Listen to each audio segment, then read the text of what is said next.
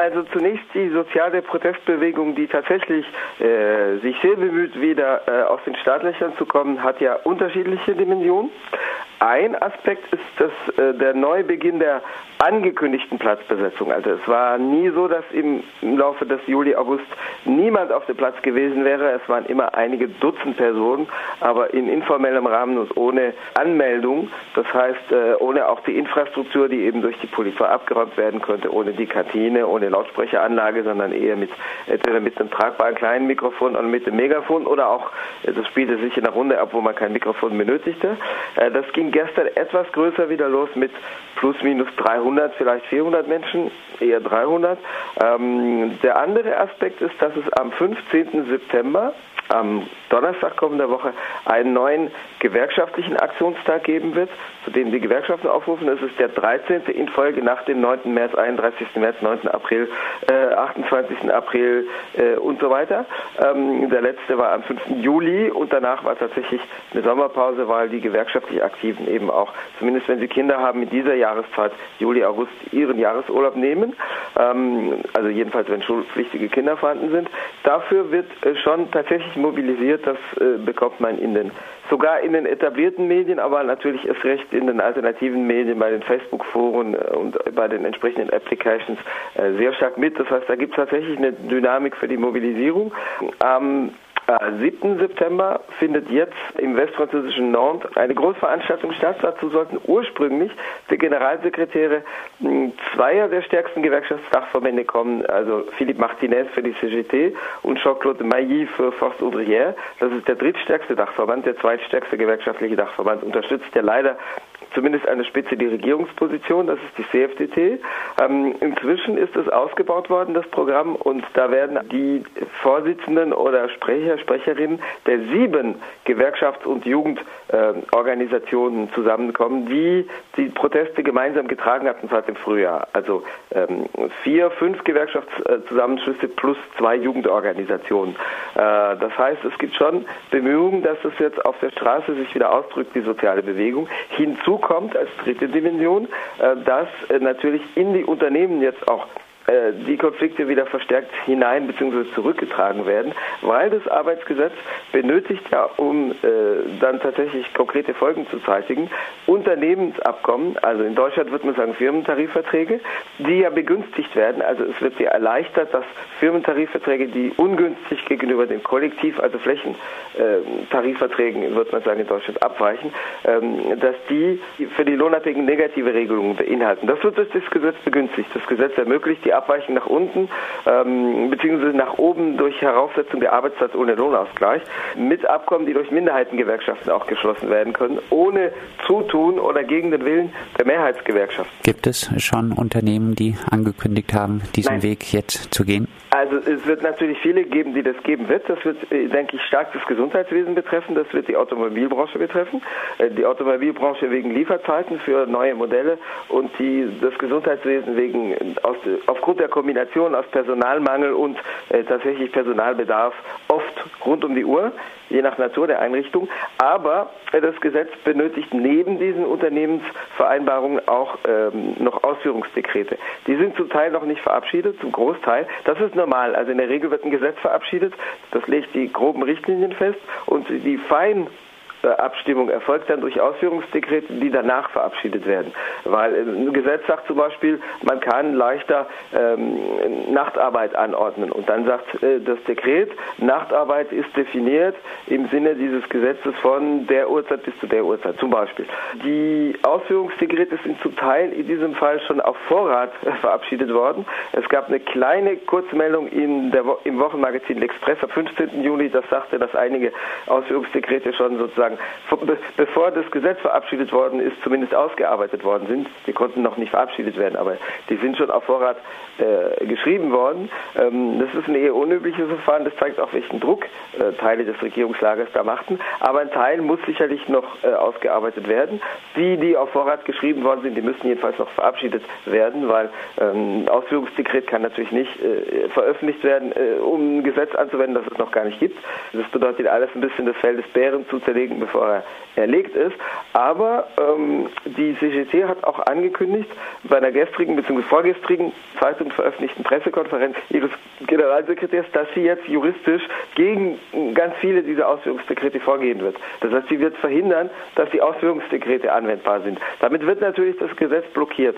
Aber in den Unternehmen wird es natürlich auch vielerorts dann, wenn es ernst wird, wenn solche Vereinbarungen getroffen werden, äh, im Rahmen dieses Gesetzes, wenn es dann ernst wird, da wird es natürlich äh, Streitigkeiten geben und da wird es auch äh, sicherlich den Versuch geben, dass die Unterzeichner, das wird oft die CFDT sein, also die rechtssozialdemokratische Gewerkschaftsorganisation, die wird vielerorts einen hohen Preis bezahlen müssen, weil die Leute sich natürlich erinnern, wie umstritten dieses Gesetz war und dann ahnen, wenn jetzt sozusagen die Information auch veröffentlicht wird, da kommt jetzt eine Vereinbarung, um dieses Gesetz runterzubrechen, da ahnen dann die Lohnabhängigen natürlich auch, dass da jetzt Negatives auf sie zukommt. Und wenn dann die Gewerkschaft unterzeichnet, dann muss halt klar sein, was auf dem Spiel steht und warum sie das jetzt tut und in welchem Rahmen sie das tut. Also das wird, glaube ich, die dritte Ebene sein. Ich glaube, die beiden letztgenannten Ebenen, also die, sowohl die gewerkschaftlichen Aktionen und Demonstrationen bei diesem kommenden Aktionstag am 15. September, sowohl diese Straßendemonstration als auch die Auseinandersetzung in den Unternehmen, die werden, glaube ich, jetzt erstmal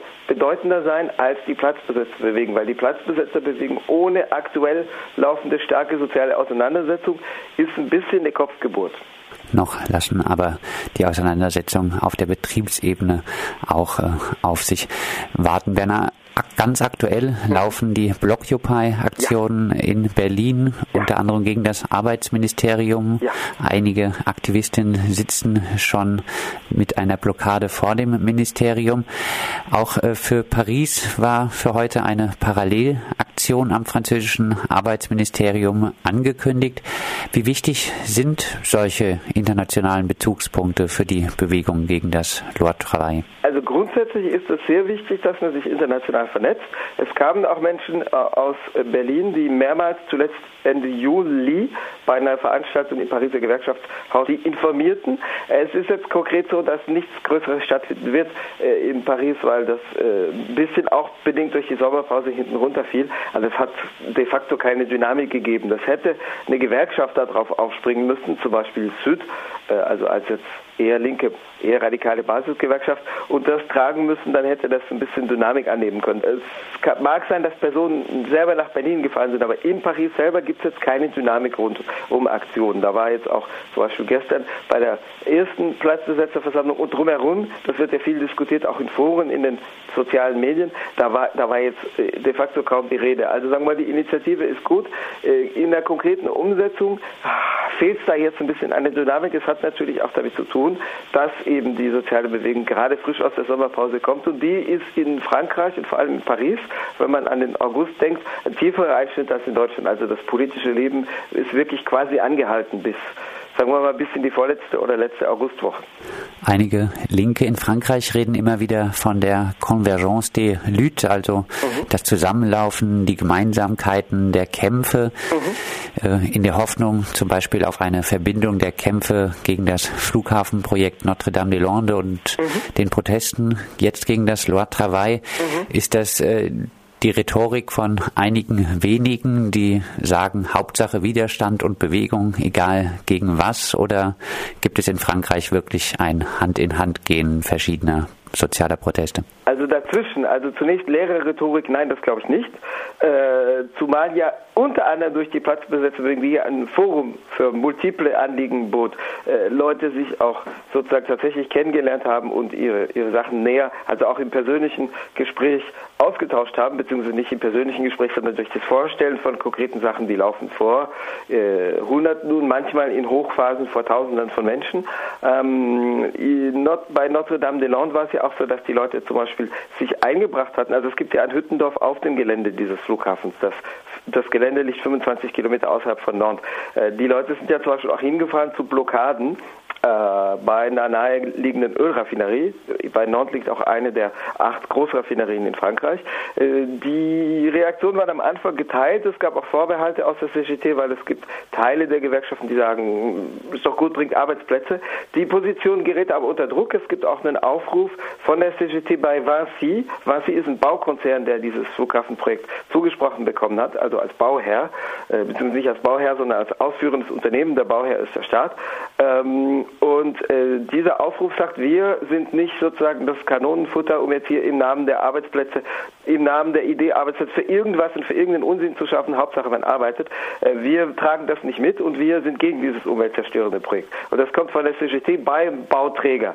Also das äh, ist nicht so, dass die Gewerkschaften jetzt alle wie ein Mann, eine Frau Gewehr bei Fuß hinter äh, den gewerkschaftlichen Stimmen dafür stünden. Aber es hat am Anfang Vorbehalte gegeben, es hat dann aber auch schon eine Art Fraternisierung gegeben, also Verbrüderung, Verschwesterung. Das heißt, es hat schon nach anfänglichen Vorbehalten da auch positive Kontakte gegeben. Dann ist es ja so, dass äh, auch ähm, Leute umgekehrt aus der Platzbesetzung wegen vor Ort gefahren sind bei größeren Demonstrationsanlässen. In Notre-Dame-des-Landes selber wird es jetzt am 8. Oktober wieder ein größeres Aktionswochenende geben. Zu hinzu kommt, dass ja Nantes neben Rennes eine der Hochburgen des militanteren Zweigs der Bewegung, der sozialen Bewegung im Frühjahr 2000 2016 gewesen ist. Das hat auch mit dem Gewicht der anarchistischen Szene zu tun, aber nicht nur. Und da fließt das natürlich zusammen. Also diese Bewegung hat sich ja auch gegen das Arbeitsgesetz positioniert und äh, Aktionen dagegen durchgeführt. Also das ist natürlich mit dem Flughafenprotest äh, rund um Notre-Dame-de-Lande zusammengelaufen. Äh, ein, ein Ausfluss davon übrigens ist, dass ähm, die äh, Regierungspartei, die sogenannte sozialistische Partei in Anführungszeichen, äh, ja ihr es war ja so, dass sie ihre Sommeruniversität oder Sommerakademie dieses Jahr in Nantes durchführen wollte. Bis jetzt fand das in La Rochelle statt, das ist auch an der französischen Westküste, äh, etwas unterhalb, etwas südlich von äh, Nantes. Und dieses Jahr wollten sie nach Nantes und das ist sang- und klanglos abgesagt worden, weil die PS-Führung sagte, wir haben Angst vor Auseinandersetzungen, vor Gewalt.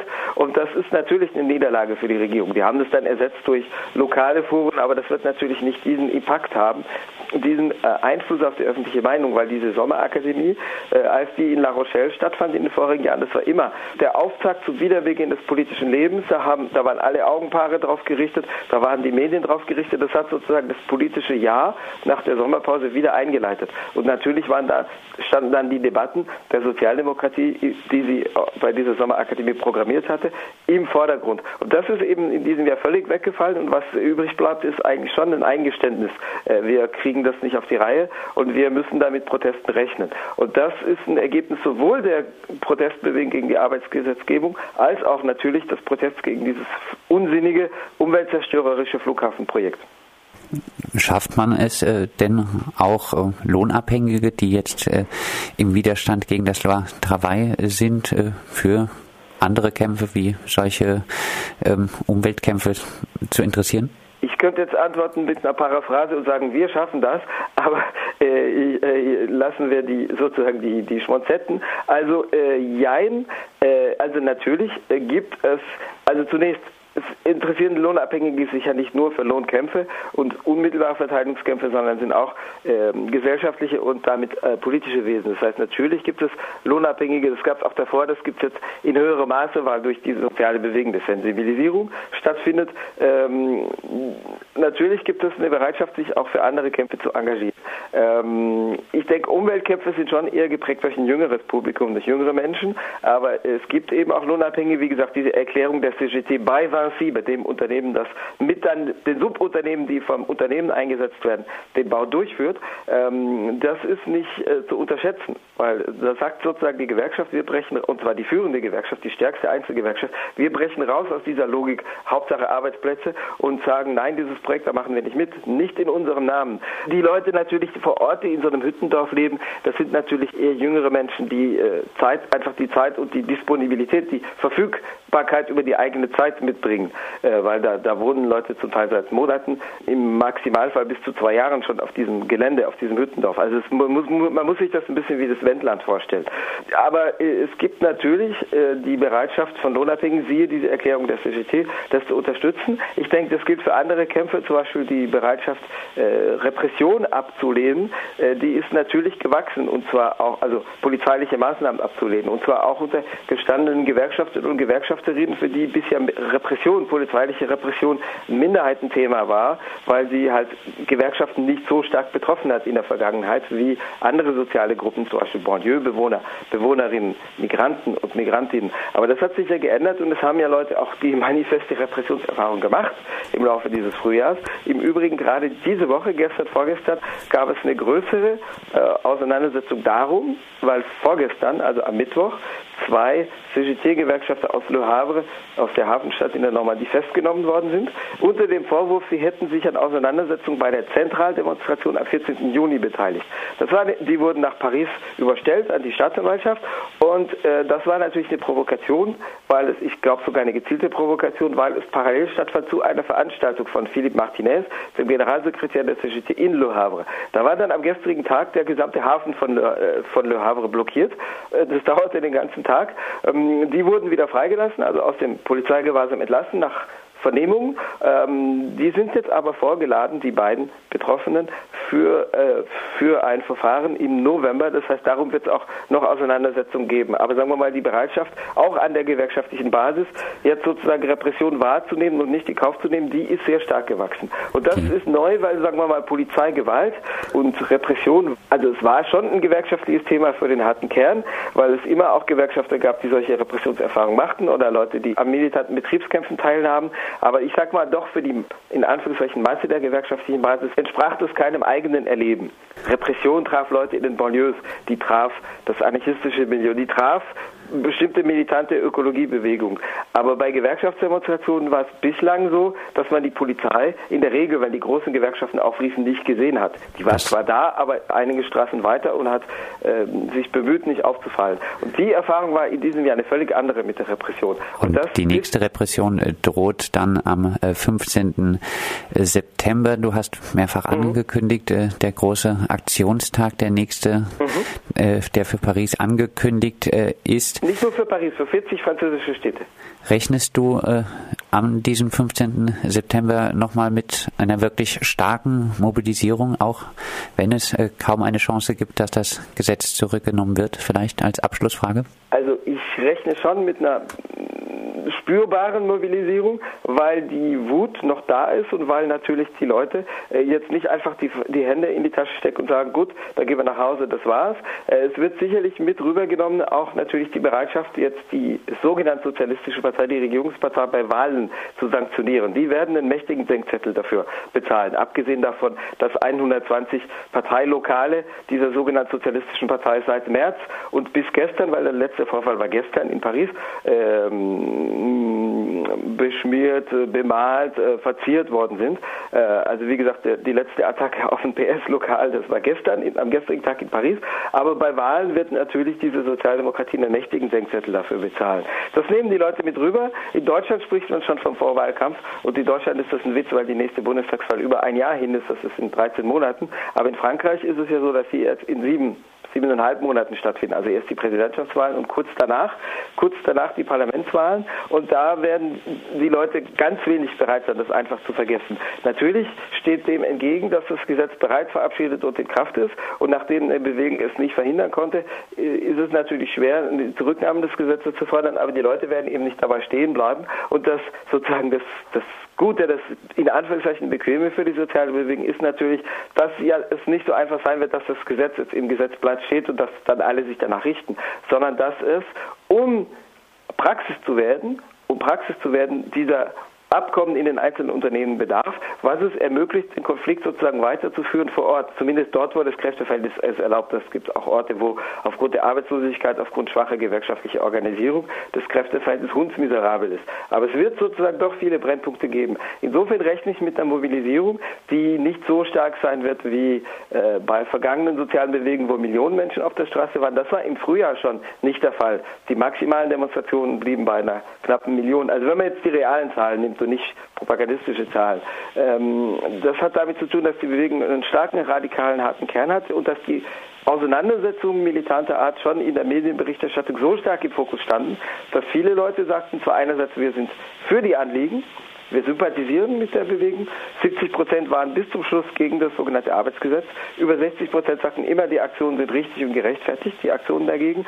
Aber viele Leute, die über 30 sind, die Vollzeit arbeiten, die Familie oder Kinder haben, die sagten sich, okay, aber wir, äh, wir unterstützen die Leute, aber auf der Straße sollen es die Jüngeren austragen. Das heißt, wir hatten es mit einer Bewegung zu tun, die nie so dieses Millionenmaß überschritten hat, wie zuletzt die Bewegung gegen die Rentenreform 2010. Insofern Insofern würde ich sagen, mit Hunderttausenden Menschen ist zu rechnen auf der Straße, mit Millionen eher nicht, außer dass jetzt noch irgendeine, irgendeine Äußerung, irgendein Ereignis in den kommenden Tagen nochmal richtig das Fass zum Überlaufen bringt und richtig die Leute skandalisiert. Aber ich rechne sonst eher mit Hunderttausenden, also verteilt auf die 40 Städte, wo es stattfinden wird, wo es Kundgebungen, Demonstrationen geben wird.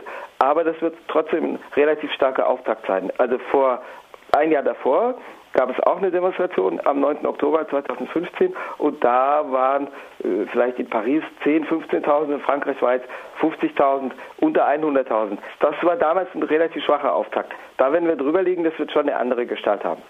Damit rechnet Bernhard Schmidt, freier Journalist aus Paris. Mit ihm sprachen wir über die Proteste gegen das äh, Loi Travail nach der Sommerpause und wir werden uns dann spätestens rund um den 15. September wieder ja, hören. Gerne.